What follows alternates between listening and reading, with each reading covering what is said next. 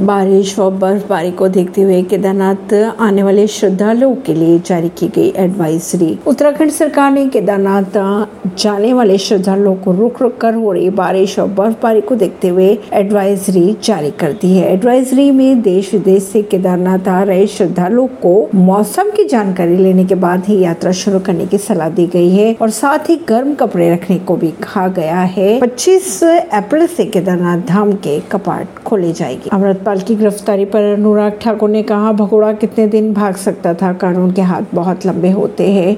केंद्रीय मंत्री अनुराग ठाकुर ने खालिस्तान समर्थक व वारिस पंजाब दे के प्रमुख अमृतपाल की गिरफ्तारी पर कहा कि भागने वाला चाहे कितना भी दिन भाग ले, लेकिन कानून के हाथ बहुत लंबे होते हैं।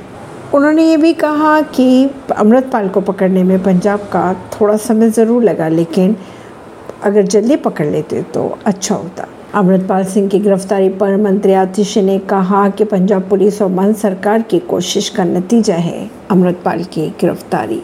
ऐसी ही खबरों को जानने के लिए जुड़े रहिए जनता से रिश्ता पॉडकास्ट से। परवीन दिल्ली से।